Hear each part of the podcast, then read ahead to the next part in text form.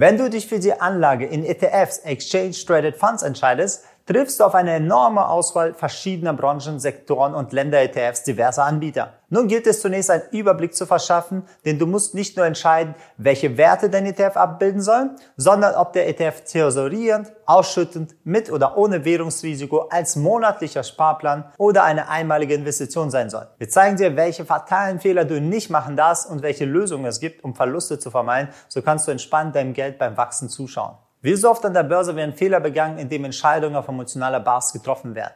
Und so wirst du dich für eine Auswahl von NTF entscheiden und im Moment der Orderaufgabe kommen schon eventuell die ersten Zweifel, ob es auch wirklich der richtige ETF ist, ob es noch bessere gibt. Es könnte also sein, dass du dich sofort nach Alternativen umschaust und dann vermeintlich bessere ETF zu finden. Heutzutage sind die Ordergebühren der Online-Broker und Direktbanken zwar sehr günstig, dennoch sollte man darauf achten, dass es nicht zu sogenannten ETF-Hopping kommt. Das ETF-Hopping kommt häufig dadurch zustande, dass Anleger sofort panisch auf fallende Kurse reagieren und begehen somit den ersten Fehler. Denn das Timing beim Einstieg bei vielen Börsenneulingen ist noch recht schlecht. Sie steigen einfach mal blind ein und dann na, kurz nach einer Korrektur, wenn der Markt leicht runtergeht, dann denken sie, ah, okay, ich habe was Falsches gemacht, ich habe ja Geld verloren, der ETF sinkt, ich wechsle mal zu einem besseren ETF. Oft werden dann im Internet neue Informationen gelesen über einen besseren ETF oder auch durch irgendein Angebot der Broker wird man dann gelockt, weil es kostenlose Sparpläne gibt und man sagt, ah, okay, dieser ETF ist etwas günstiger, dann wechsle ich lieber zu dem. Wenn du zu dem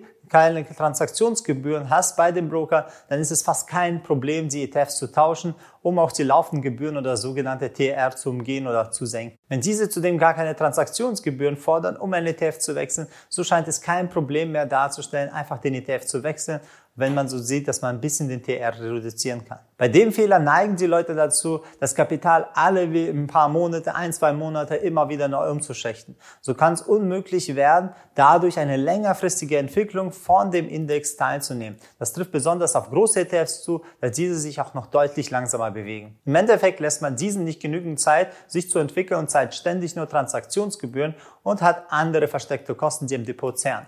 Der erste Fehler lässt sich mit einer alten Börsenweisheit zusammenfassen, hin und her taschenleer. Doch was meinen wir mit versteckte Kosten? Wenn ich weder Transaktionsgebühren habe, noch laufende Kosten für das Besparen der ETFs, ist es doch egal, ob ich meine ETFs austausche oder nicht. Einfaches Beispiel. Zum einen muss man erstmal bedenken, dass sich die meisten Aktionen um reine Marketingmaßnahmen von dem Broker handeln und sie sind immer zeitlich begrenzte Angebote sind. Zum anderen solltest du darauf achten, dass bei den meisten ETFs ein Spread vorliegt. Das ist eine Spanne zwischen Ein- und Verkaufspreis, den du sozusagen entrichtest. Wenn du zum Beispiel der Spread bei 2,5% liegt, kaufst du direkt 2,5% zu teuer ein, die ganzen ETF. Dieser ETF zum Beispiel siehst du hier, kaufst du einen Briefkurs von 25,89, kannst ihn aber nur für 25, 25 wieder verkaufen. Somit hast du sofort, sagen wir, einen Verlust. Den Spread zahlst du halt immer, egal wie teuer deine Transaktionsgebühren ist. Wenn du also nach wenigen Tagen, Wochen oder Monaten diesen ETF wieder verkaufst und einen neuen kaufst, dann zahlst du nicht nur bei den ersten ETF diesen Spread, sondern auch bei den neuen. Einfaches Beispiel, wenn du bei 10.000 Euro investierst und hast in diesem Fall direkt einen Verlust von 250 Euro, weil da sind die 2,5 Prozent einfach mal weg, weil du einfach umgeschichtet hast. Selbst bei einem Spread von 0,5 würden hier Kosten von 50 Euro vorliegen, einfach nur durch den Spread. Es ist also essentiell, dass du dich einen formulierten Plan erstellst und lückenlose Handelsstrategie überlegst, die dich auf diese möglichen Szenarien vorbereitet. Darin müssen die Gründe stehen, warum du dich für welchen ETF entschieden hast, wie lange du deinen Anlagehorizont hast und wie, was überhaupt deine Ziele sind. Solltest du mit dem Gedanken spielen, deine Auswahl zu verändern, dann musst du dir überlegen, ob diese Entscheidung auch konform mit deiner Strategie ist und ob ein ausschlaggebender Nutzen auch wirklich ersichtlich ist. Unsere Kunden handeln sogar noch unter strengeren Vorgaben. Besonders bei Aktien geben wir ganz klar vor, einen strikten interpretationsfreien Handelsplan, so dass sie sicher anlegen können. Es werden also punktgenaue Einstiegslevel sowie Stop-Loss und Preisziele direkt festgestellt, bevor die Order überhaupt aufgegeben wird, die sich am individuellen Portfolio und Risikobereitschaft der Person orientieren, sodass er ganz klaren Plan hat, was er als nächstes tun hat, damit die Emotionen keinen Spielraum haben, sondern einfach alles aufgeschrieben hat, was er zu tun hat, wie er das Ganze umsetzt, um die Fehlerquote auf das Minimum zu reduzieren. Hier ein Tipp noch, jeder trifft mal auch falsche Anlageentscheidungen. Das ist ja ganz normal. Man kann ja nicht die Zukunft vorhersehen. Wenn du dir darüber aber bewusst wirst und deinen Denkfehler gefunden hast, ist es in Ordnung oder beziehungsweise auch sehr, sehr wichtig, auch erforderlich, diesen zu korrigieren. Lerne aus deinem Fehler, schreib sie diese auf und baue sozusagen durch das gewonnene Wissen immer bei der nächsten Kaufentscheidung kannst du es direkt sozusagen einfließen lassen. Je mehr Fehler du begehst, desto spezifischer sollte dann deine Strategie ausformuliert werden, um den Fehler nicht doppelt zu machen. Und desto mehr Kriterien hast du so drin und bist auf jedes Szenario vorbereitet. Somit kannst du nachhaltig deine Fehlerquoten kontinuierlich komplett reduzieren. Ein weiteres Problem, dass viele Investoren gar nicht wissen, was sie tatsächlich kaufen, wenn sie sich für ein ETF entscheiden. Entweder sie befolgen blind einen Ratschlag bzw. eine Empfehlung oder orientieren sich nur am Namen der ETFs. Dabei merken sie nicht, welche Auswirkungen ein simpler Zukauf auf ihr Portfolio hat. So geraten Sie auch gleich in den zweiten Fehler. Wer sich nicht mit seinem ETF auseinandersetzt, geht nämlich die Gefahr ein, keine echte Diversifikation zu erlangen. Das bedeutet, dass bei zwei oder mehreren ETFs Überschneidungen vorliegen und insgesamt eine Branche oder ein Land übergewichtet im Portfolio vertreten ist. Das bedeutet, wenn man mehrere ETFs im Depot hat, starke Überschneidungen vorliegen, was die Werte angeht und man insgesamt über eine Branche oder Länder stark übergewichtet investiert ist. Dann ist der Erfolg des Depots von wenigen Faktoren abhängig, die Diversifikation ist geringer und man setzt mehr oder weniger alle sozusagen auf einen Bereich, ohne es zu merken. Meistens geschieht es, weil die Anleger sich große ETFs ins Depot holen und der Meinung sind, wenn ich mehr ETFs habe, dann bin ich viel breiter gestreut in viele Werte. Dann kommt dieser Gedanke, wenn ich doch in MSCI World ins Depots hole, dann bin ich ja durch noch mehr Zukäufe, bleibe ich diversifiziert. Das ist sozusagen die Annahme der Leute. Schließlich bildet ja dieser die ETF-Welt ab. Aber wenn wir MSCI World als Beispiel nehmen, so sind 65% aller Aktien US-amerikanische Wertpapiere. Zunächst noch oben drauf sind 20% dieser Aktien aus dem IT-Sektor. Nur weil dieser ETF MSCI World heißt, heißt das noch lange nicht, dass er komplett breit über die gesamte Welt diversifiziert ist und fair verteilt ist. Deshalb hat man schon ein Problem, wer bereits ein S&P 500 ETF in sein Depot hat und noch ein MSCI World dazu holt, dann hat man sowohl Länder als auch eine starke Branchenüberschneidung, dass man auf die gleichen Werte reinsetzt. Das erkennt man auch wunderbar an dieser Abbildung. Da sehen wir auch den MSCI World Index als auch den S&P 500, wie sie sehr stark miteinander korrelieren. Deshalb immer vorher prüfen beim ETF, welche Branchen und Länder sind da drin vertreten, wie hoch sind die Anteile, dass man keine Überschneidung hat. Weil der Name selber sagt nicht viel aus, was genau da drin ist. Ja immer in die Verpackung sozusagen reingucken. Einfach auf den offiziellen Internetseite der ETF-Anbieter anschauen, da kannst du genau angucken, wie das Ganze verteilt ist. Außerdem gibt es auch viele kostenlose Tools, die man nutzen kann, um sein Portfolio besser zu visualisieren, wo das aufgebaut ist. Wichtig hier ein Tipp, es gibt keine perfekte Diversifikation, weil man muss halt selber entscheiden, wie ist der eigene Investitionsziel, hat man mehr Risiko, wenn man mehr, etwas mehr, sagen wir mal, Rendite, muss man dementsprechend auch die Diversifikation aufbauen, nach welchen Ländern und Branchen man das Ganze aufbaut. Also nicht bei anderen gucken, wie machen Sie es oder einfach kopieren, sondern sich selber überlegen, was will ich, wo kann ich hinkommen. Kommen wir zum dritten Punkt. Vielleicht wirst du auch schon auf die Idee gekommen sein, ein Finanzprodukt zu kaufen, welches dir komplett die gesamte Arbeit abnimmt. Eines dieser Produkte ist sogenannte Robo-Advisor oder aktiv gemanagte Mischfonds oder ETF-Vermögensverwalter. Sie machen alle ähnliches Modell. Diese Anbieter versprechen dir, dass der Anleger passende Anlagestrategie und automatisierte Vermögensverwaltung für den Anleger übernehmen.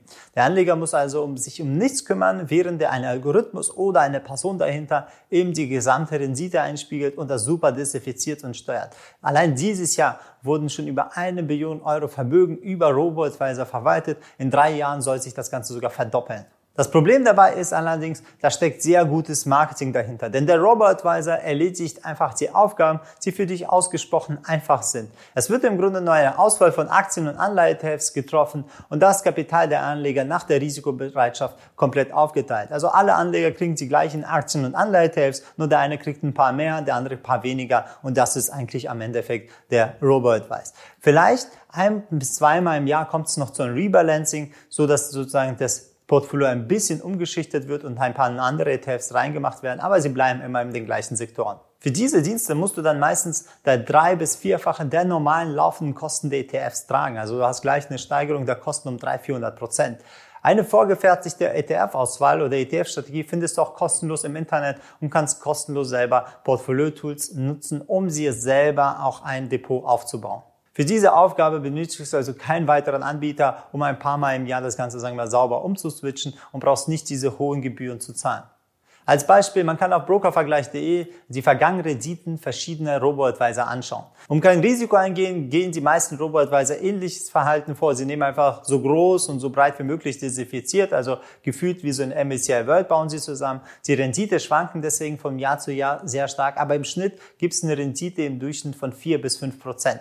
Mit klassischen ETF-Kombinationen von MSCI World und MSCI zum Beispiel Emerging Markets kann man dagegen eine deutliche durchschnittliche Rendite von 6 Prozent erwarten erwarten bei Kosten von weniger als einem halben Prozent. Denn bei Robo-Advisor muss man diese 4 und 5 Prozent halt deswegen sehen, denn sie nehmen sich ja selber noch Gebühren bis zu 1 Prozent. Man zahlt die ETFs plus den Robo-Advisor bis zu 1 Prozent. Das wird dadurch immer halt teurer. Man muss sich ja vorstellen, wenn man überhaupt 5 Prozent Rendite hat und knapp 1 Prozent Gesamtkosten hat, hat man allein 20 Prozent Kosten, die einfach weggefressen werden. Also lasst dich da nicht blenden von irgendwelchen Robo-Advisor. Am Endeffekt ist es das gleiche Modell, was sie vor 20 Jahren benutzt haben. Hieß damals halt Mischfonds. Heutzutage nennen sie es halt Robo-Advisor, um es cooler ist. Aber im Endeffekt ist wirklich immer noch nach wie vor die gleiche Dienstleistung. Da ist ein Anbieter, setzt für dich die Fonds alles sozusagen zusammen oder ETFs zusammen in dem Fall und dann versucht er es dir weiterzugeben mit deinem Aufschlag. Diese Arbeit, weil sie ein, zweimal im Jahr nur erfolgen muss, kannst du auch selbstständig ohne Probleme machen. Beziehungsweise würdest du höhere Rendite bekommen, wäre es vielleicht auch gerechtfertigt,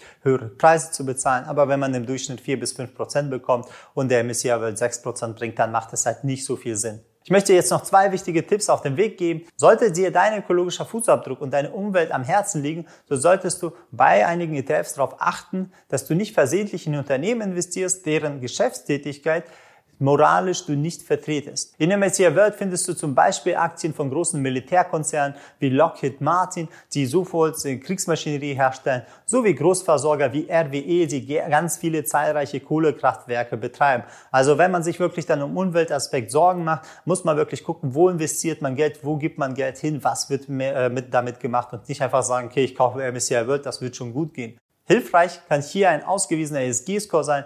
Der zeigt dir an, wie nachhaltig die Unternehmen wirtschaften, wo sie investieren und was sozusagen welche Aspekte sie erfüllen, um einfach so eine Orientierung zu bekommen. Zweitens soll dir klar sein, dass finanzielle Bildung wichtig und unumgänglich ist, wenn du an der Börse Geld verdienen möchtest. Deshalb überspring diesen Schritt nicht, denn sonst machst du dich von Beratern abhängig oder Bankberatern abhängig, beziehungsweise Robo-Advisor. Advice ist ja auch eine Beratung, wenn man das Ganze übersetzt. Dann sieht man, okay, das ist eigentlich eher ein oder dasselbe. Dann musst du halt langfristig für sie Geld abdrücken, ohne größeren Mehrwert davon zu haben. Wenn du es dann langfristig richtig machen willst, wirst du irgendwann feststellen, dass einfach viele ETFs zu besparen nicht so viel sagen wir, Sinn macht, weil da deckst du zwar Größe, viele Märkte ab, führt aber dazu, dass du sehr viele auch schwache Aktien in diesen ETFs drin hast, die deine Rendite runterziehen beziehungsweise eine kleinere Rendite dadurch ermöglichen, weil viele ETFs auch schwache Wertpapiere mit drin haben. Da musst du lieber gucken, wie du die besseren raussuchst. Eine Strategie und einen Handelsplan entwickelst und dein Risiko aktiv zu begrenzen und sie, sagen wir, gezielt mit der Börse auseinanderzusetzen und mehr Geld einzunehmen und nicht ganz Zeit dafür, sagen wir, vor dem Monitor sitzen zu müssen. Wenn du die Motivation hast und erfolgreich an der Börse anlegen willst, dann schau auf unserer Website vorbei. Da kannst du sehen im kostenlosen Workshop, wie wir bzw. auch wie unsere Kunden handeln. Wir würden uns darüber freuen, dich in unsere Finanzcommunity aufzunehmen. Ich wünsche dir alles Gute, Alter von Finman.